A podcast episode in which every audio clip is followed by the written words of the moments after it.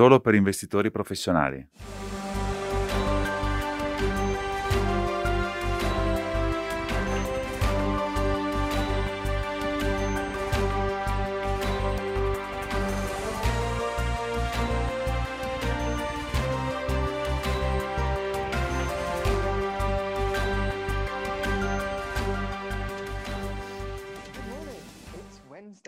Buongiorno, buongiorno, è mercoledì il 31 marzo del 2021. Ecco, e siete di nuovo collegati per un'altra puntata live di Morning Espresso. Quindi benissimo, la prima cosa da fare, se non volete ascoltare questa puntata direttamente in inglese ma preferite un'altra lingua, naturalmente avete a disposizione un'icona per l'interpretazione, abbiamo un'interpretazione simultanea appunto in diretta, quindi questa è un'opzione, avete anche l'icona invece per le domande e risposte. Se volete porre delle, delle domande potete naturalmente cliccare lì oppure potete mandarci un'email a nordeafans chiocciola nordea.com. Benissimo, quindi questa mattina inizieremo con la nostra view macro e per questo è con noi Sebastian Gali che è il nostro Senior Macro Strategist interno. Quindi buongiorno Sebastian. Buongiorno. Buongiorno, bene quindi Sebastian, tu vedi un euro più debole, lo vedi per i mesi a venire, come mai? Guardiamo la slide sull'euro-dollaro. Potete vedere che c'è una tendenza al ribasso. Una tendenza al ribasso recentemente molto graduale. È tutto nella media di lungo termine, qui in verde. Come mai questa tendenza al ribasso? Anzitutto perché la politica monetaria dovrebbe alla fine non essere poi così espansiva negli Stati Uniti. I decennali, i treasury americani stanno salendo, adesso sono sotto all'1,80% e questo è molto più interessante rispetto a Eurozona. Poi, parlando di momentum nell'economia di Eurozona, adesso è debole perché per le difficoltà con i vaccini, l'aumento dei contagi, della patologia soprattutto in Germania, ma anche in Francia. La conseguenza di questo è che si abbassa la eh, domanda dell'euro e si alza quella del dollaro. Questo vuol dire praticamente che l'euro-dollaro sta andando verso 1,15, forse eh, fino a 1,12 come ribasso. Quindi questo ha un impatto innegabile sugli investimenti in euro. Sì, esattamente, certo. Quindi abbiamo anche assistito a delle crescenti tensioni tra la Cina e gli Stati Uniti, ma anche, forse anche più sorprendentemente, coinvolgendo anche l'Europa. Secondo te quale sarà l'esito più probabile di questo? L'esito più probabile sarà che sostanzialmente qui abbiamo un sacco di retorica, un sacco di pressione, ma va contestualizzata con l'elezione degli Stati Uniti. Quello che abbiamo visto è che l'amministrazione Trump ha perso sostanzialmente la guerra commerciale con la Cina. Questo vuol dire che saranno molto cauti e quello che stanno cercando di fare non è necessariamente confrontarsi con la Cina, già lo fanno, ma riformare l'economia americana. È quello che stanno cercando di fare con il pacchetto di 3 trilioni di dollari che sarà annunciato, mi sembra, intorno a mercoledì. Ma faranno pressione sui cinesi per far eh, apprezzare la loro valuta. Questo vuol dire sanzioni commerciali limitate e questo non aiuta naturalmente, ma comunque è molto atteso. Quindi attendetevi appunto attriti commerciali, pressione a rialzo sul renminbi, attendetevi molta retorica, ma non è il mondo di Trump questo. Esattamente. Quindi potremmo riassumere, quindi facciamo vedere la nostra uh, slide riassuntiva con i messaggi più importanti, magari se vuoi commentare. Quindi prima di tutto noi pensiamo che l'euro probabilmente si svaluterà rispetto al dollaro, sarà più debole, quindi non ci aspettiamo troppo, diciamo, rimarrà contenuto, ma tuttavia ci aspettiamo appunto una debolezza sì, dell'euro. Tra l'altro molto è già stato scontato proprio sulla curva dei treasury americani e più sarà ancora eh, prezzato, ma le valute nei G10 non sono particolarmente interessanti, ci vuole molto per spostare una valuta. E poi dall'altra parte noi abbiamo assistito appunto a queste crescenti tensioni tra la Cina e l'Occidente e mh, mm, probabilmente che cosa significherà questo? Un renminbi più forte. Sì, probabilmente. E questo è un po' uno sviluppo controintuitivo perché magari con eh, degli scontri commerciali o una guerra commerciale uno si attende un indebolimento della valuta, ma questo non è l'interesse della Cina. Nel lungo periodo eh, non possono permettere le aziende a basso valore aggiunto di essere così importanti con l'economia. Eh, devono salire sulla catena di valore, per esempio, come è successo eh, per anni e anni e anni, quindi essere disposti ad accettare una forza nella valuta naturalmente sarà comunque moderata. Ottimo, grazie infinite Sebastian, grazie, è stato molto bello averti e ci riparliamo molto grazie. presto. Bene, passiamo ora alla parte centrale e per questa parte è con noi Kai Kon Chei di Manulife Investment Management. KK è gestore di quella che è la strategia azionaria Cina di Nordea. Quindi buongiorno KK. Buongiorno Paul. Buongiorno. Suppongo che tu abbia ascoltato Sebastian, vediamo se sei allineato alle sue idee, alla sua configurazione di scenari, perché naturalmente sei basato a Hong Kong e quindi eh, sei lì sul campo. Quindi eh, magari come prima cosa ci puoi raccontare un po' come sta andando l'economia sottostante in Cina in questo momento? Sì, allora guardiamo la slide qui a sinistra. La Cina sta veramente attraversando la seconda fase della sua ripresa. Gli utili industriali, come ho detto, stanno salendo molto rapidamente perché appunto a causa del lockdown nel resto del mondo nella seconda metà dell'anno diciamo e le esportazioni cinesi sono ritornate a, a ampliare la quota di mercato esportazione globale e quindi la produzione manifatturiera è più profittevole, redditizia e c'è un aumento proprio anche nel capex, eh, lo vedete appunto, vedete gli investimenti degli attivi fissi qui in azzurro che stanno rimbalzando molto eh, con molta forza, soprattutto questo è importante perché? Perché dalla guerra commerciale commerciale tra la Cina e gli Stati Uniti verso la fine del 2018. Ecco, da allora i produttori manifatturieri hanno eh, ridotto moltissimo il capex, quindi i loro investimenti, eh, quindi lo vediamo qui in azzurro, in calo eh, negli ultimi 18 mesi, quindi poi c'è una svolta U nella seconda metà, lo scorso anno, svolta U significativa mh, mm, e dovrebbe durare diciamo più di 18 mesi, quindi abbiamo già visto solo l'inizio del eh, ciclo in ritorno del capex siamo anche molto motivati dai risultati che sono stati eh, eh, comunicati nelle ultime due settimane. I produttori cinesi parlano veramente di aumentare il capex, eh, i produttori d'auto per esempio, eh, la tecnologia. Vedete che appunto le società tecnologiche anche loro stanno aumentando eh, gli investimenti eh, di capitale perché appunto c'è molta carenza adesso nel mondo proprio eh, in virtù della ripresa.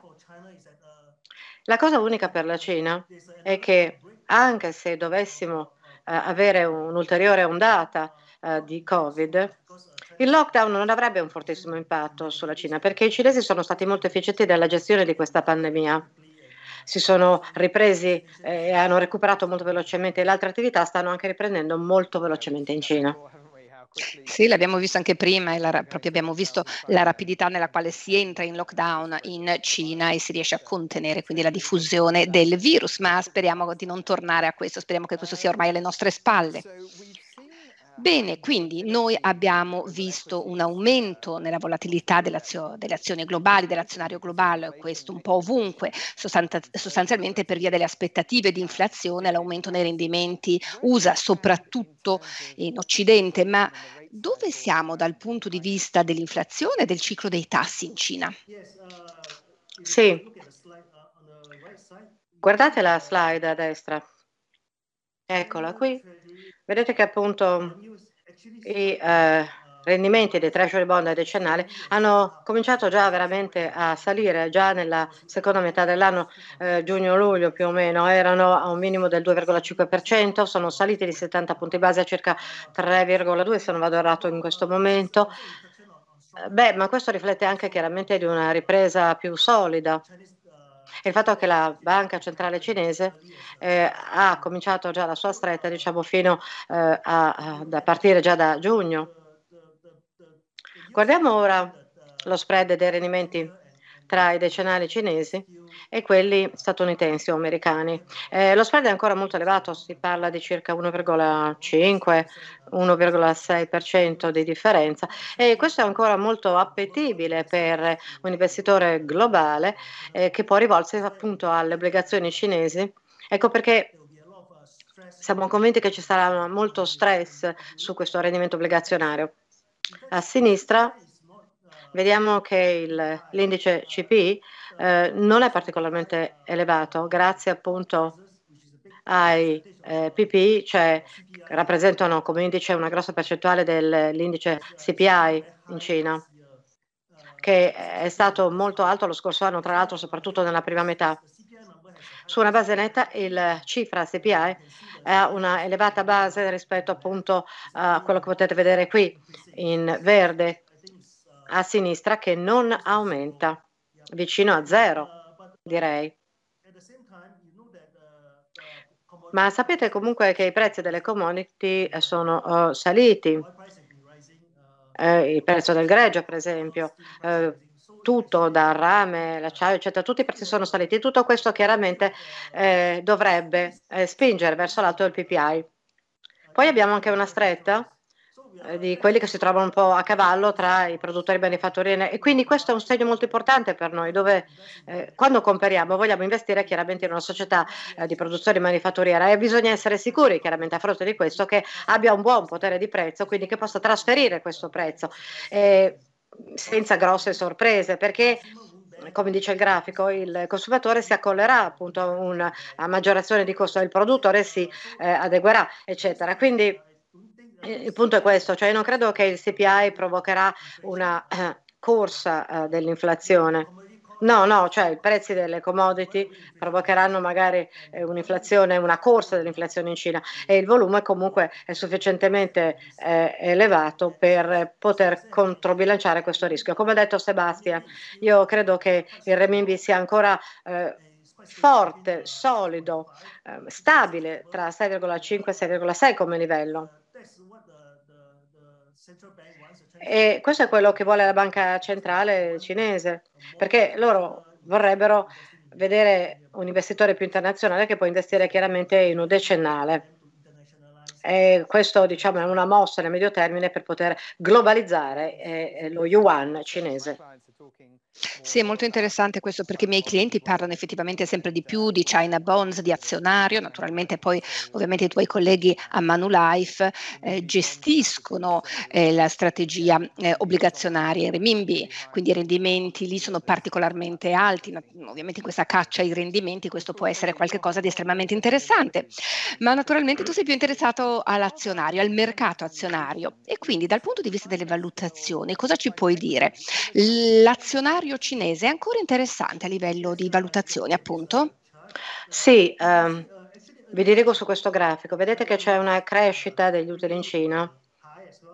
Direi eh, di tutto rispetto, anzi eh, molto simile a quello del rimbalzo americano, naturalmente poi gli Stati Uniti partono da una base più bassa.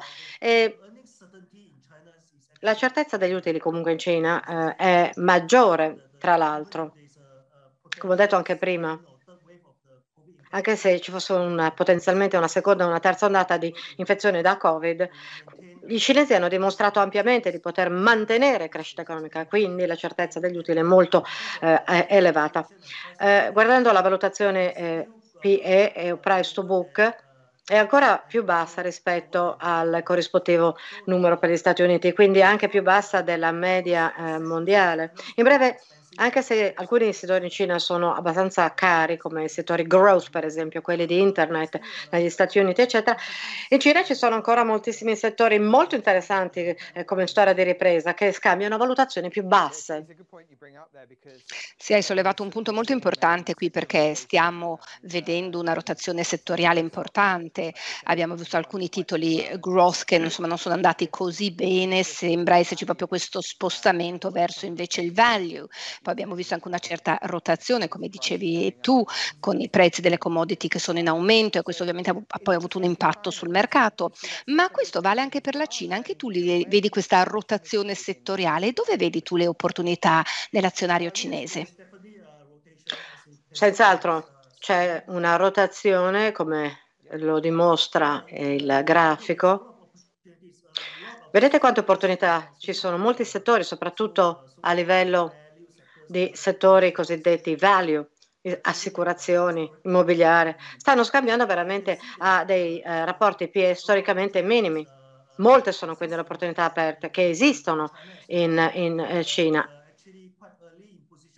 Tra l'altro noi siamo molto in anticipo nel posizionamento di alcuni titoli materiali industriali e molto positivi nelle aziende immobiliari, anche lì perché la velocità del eh, cambiamento della politica fondiaria esiste, rendendo appunto le terre più disponibili ai promotori eh, immobiliari, per cercare veramente di aiutarli a mantenere buone immagini.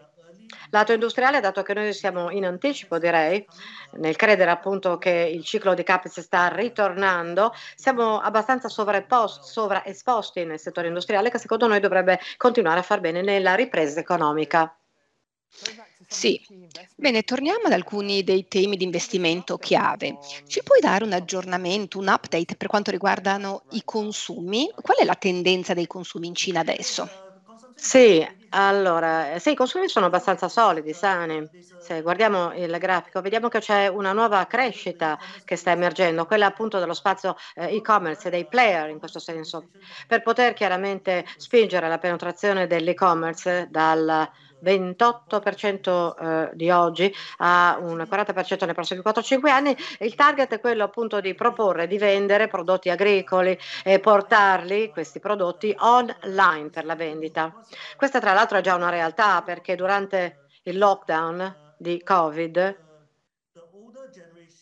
la generazione più degli anziani ha cominciato già, diciamo, allora a a comprare eh, prodotti alimentari, agricoli, eccetera, già online. E apprezzano un sacco i player dell'e-commerce, eh, la loro eh, innovatività, eh, la buona proposta che hanno fatto loro, cioè quella appunto di poter andare a ritirare la spesa in punti eh, di quartiere vicino appunto a dove vivono, invece di farseli consegnare a casa direttamente al domicilio, cosa fanno? Eh, Esistono dei punti di raccolta che chiamiamo appunto gruppi di acquisto locali, è una mentalità un po' di questo tipo, eh, dove c'è eh, appunto un leader, un responsabile di questo gruppo d'acquisto locale che raccoglie tutti gli ordini eh, delle abitazioni diciamo eh, della zona e poi eh, inoltre l'ordine online per poterli poi fare eh, comunque consegnare eh, al punto di raccolta. Quindi l'e-commerce e gli operatori offrono sicuramente una riduzione dei costi al consumatore, al tempo stesso una uh, una promozione molto sana, direi, per adottare queste nuove modalità di acquisto, appunto eh, questi acquisti attraverso gruppi di acquisto locali per i prodotti agricoli, eccetera. Quindi la crescita è molto sostenuta sulle vendite online, è una crescita per i prossimi 5 anni del 32-33%, diciamo, e appunto grazie a queste vendite di gruppi di acquisto locali eh, del 50% o oltre. E questo è particolarmente forte nei centri eh, minori spingendo la penetrazione dell'e-commerce ancora di più. È interessante questa idea, un po' come una cooperativa, sì, sì. suppongo, no? Sì, le persone che si mettono insieme ordine, fanno un ordine collettivo che è più economico, viene spedito a un punto locale, a un punto di raccolto, poi vanno a, rit- a prenderselo. È un po' come gli ordini online. Diciamo che le generazioni più in là con l'età sono state un po' costrette ad entrarci, però quando queste tendenze poi si mettono in moto è molto difficile che si arrestino del tutto. Quindi penso che questo continuerà anche in futuro, giusto? Sì, sì, tra l'altro lo trovano anche molto divertente, tra l'altro fa anche molto bene proprio a loro. Tra l'altro a questo punto comprano online, però poi dopo vanno a ritirare e, e riportare a casa la spesa offline. Sì, sì, certo. Un altro argomento di cui si parla molto a livello globale è quello della sostenibilità. Quindi io mi chiedo quale tema, quale aree possiamo considerare, osservare eh, per quanto riguarda la Cina dal punto di vista della sostenibilità. Dunque la Cina sta spingendo in maniera molto aggressiva, molto forte eh, l'azzeramento delle emissioni di carbonio entro il 2060 e diciamo l'emissione mista della CO2 entro il 2030. Ci sono molte politiche di lungo termine che sono state introdotte. Il grafico ci fa vedere per esempio le politiche per quanto riguarda i veicoli elettrici che sono molto incoraggianti di 2 milioni di vendite di veicoli elettrici nel mondo. Lo scorso anno, la metà diciamo, proveniva dalla Cina. E poi quindi la crescita è stata molto rapida, diciamo di tre volte tanto. E sarà tre volte tanto nel 2025. La Cina appunto prevede di vendere 4,5 milioni di unità di veicoli elettrici entro il 2025 eh, sulla base sicuramente di volumi molto veloci eh, in Cina. E quindi questo porta molta crescita non soltanto nel settore delle, dell'EV, cioè dei produttori di veicoli elettrici, ma anche diciamo, di chi produce parti di ricambio, le batterie in modo particolare. Lo conferma anche il dato del grafico qui a destra, 53% delle, delle eh, batterie eh, mondiali per veicoli elettrici è prodotto in Cina e questo eh, rappresenta un ecosistema molto interessante eh, che eh, sta sviluppandosi non soltanto chiaramente per le batterie che saranno utili chiaramente per i veicoli elettrici, ma saranno anche utili queste batterie come forma di stoccaggio delle rinnovabili come le energie del solare, dell'eolico per il futuro. E quindi lo spazio davanti è enorme, lunghissimo veramente, con riflessi molto positivi sull'ecosistema delle batterie e anche chiaramente delle parti di ricambio per veicoli elettrici. Sì, è molto interessante perché la Cina ha tantissime delle materie prime necessarie per costruire questi veicoli elettrici, come dici tu, tanti di questi vengono prodotti in Cina e poi esportati in tutto il mondo. E quindi non è solo in Cina che vediamo questi tassi di crescita, sicuramente anche qui eh, diciamo le normative stanno un po' costringendo anche soprattutto gli acquirenti corporate ad, ad acquistare par, un parco macchine che siano quantomeno ibride se non completamente elettriche, quindi questo è un altro mega trend che vedremo anche per gli anni a venire. Sì, sì, tra l'altro adesso ha, ha, si è avvicinato a un punto di prezzo dove non c'è più bisogno di tanti sussidi governativi, diciamo, per i veicoli elettrici, anzi sono quasi eh, convenienti come un veicolo a motore, eh, con motore a combustione si risparmia tantissimo sui comandi usando proprio appunto eh, il veicolo elettrico. Benissimo, quindi solitamente abbiamo una slide riassuntiva finale, invece questa settimana abbiamo una slide che invece ci parla dei motivi chiave. Quindi questa ve la facciamo vedere, ecco vi sono tre domande, quindi perché l'azionario cinese, perché adesso e perché Manulife. Quindi magari ci puoi accompagnare lungo questa slide. Ma sì, con piacere. Allora, perché l'azionario cinese? Direi che ci sono dei eh, eh, temi molto solidi, strutturali sull'azionario cinese. Eh, ne abbiamo selezionati tre. Anzitutto il miglioramento dei consumi.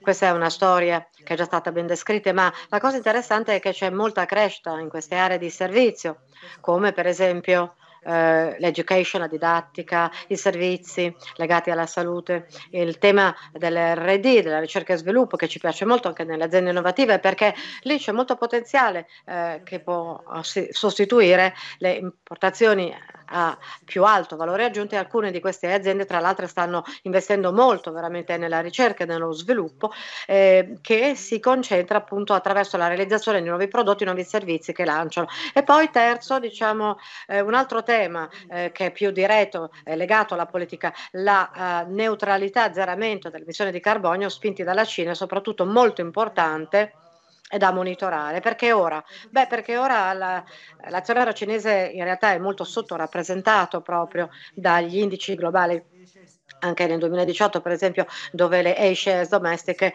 eh, sono state aggiunte ma rappresentavano soltanto il 5% degli indici globali e questo sicuramente è destinato a ingrossarsi, ad aumentare. Guardate il contributo della Cina come crescita globale è del 30%, quindi per questo motivo voglio dire eh, l'azionario cinese è eh, sottorappresentato e tra l'altro stanno anche sbloccando il cosiddetto flusso di capitale che per permettere agli investitori stranieri appunto di comprarsi delle A-shares domestiche attraverso il programma eh, Hong Kong Connect, eh, permettere anche alla liquidità domestica diciamo di andare a finire nei titoli di Hong Kong. Quindi sono due liberalizzazioni di capitale molto importanti. Eh, quindi queste stimoleranno molto di più l'interesse nell'azionario cinese. Perché Manulife? Ultima domanda, beh, perché noi siamo degli stock picker bottom up eh, siamo molto capaci e bravi a identificare quelle che sono delle mid cap aziende sottovalutate che stanno andando molto bene ma sono fuori diciamo dall'attenzione dal radar di molti analisti e noi invece cerchiamo di eh, tendiamo a scoprirle prima degli altri. Ecco perché appunto abbiamo delle capacità comprovate come stock picker con l'80% della generazione di alfa che viene proprio dalla buona selezione dei titoli, dalla stock selection. Benissimo, l'ultima volta che ci siamo parlate vi ho accennato al fatto che io ho messo un po' dei miei soldi appunto nell'azionario cinese. Penso che sia una storia molto forte, molto importante, solida ed è una cosa che io ovviamente sto seguendo con grande interesse in particolare. E quindi ottimo. Grazie. Grazie, grazie infinite per questo aggiornamento. Bene, quindi settimana prossima saremo al 7 di aprile e parleremo al nostro team di corporate governance e quello che faremo è vedere che cosa significa essere un proprietario attivo che va a votare nelle assemblee generali e poi come possiamo appunto effettuare un engagement, un coinvolgimento con quelle aziende che detiene Nordea, ovviamente a nome degli investitori e quindi mi raccomando non perdetevi eh, la puntata di settimana prossima. Nel frattempo potete sempre visitare il nostro microsito Stay Alert, lo trovate a nordea.lu e là naturalmente troverete tutte quelle che sono le registrazioni precedenti che abbiamo fatto, le interviste che sono diventati podcast in modo tale che voi li possiate ascoltare come podcast oppure vedere come video naturalmente. Per questa settimana è tutto e ci vediamo mercoledì prossimo.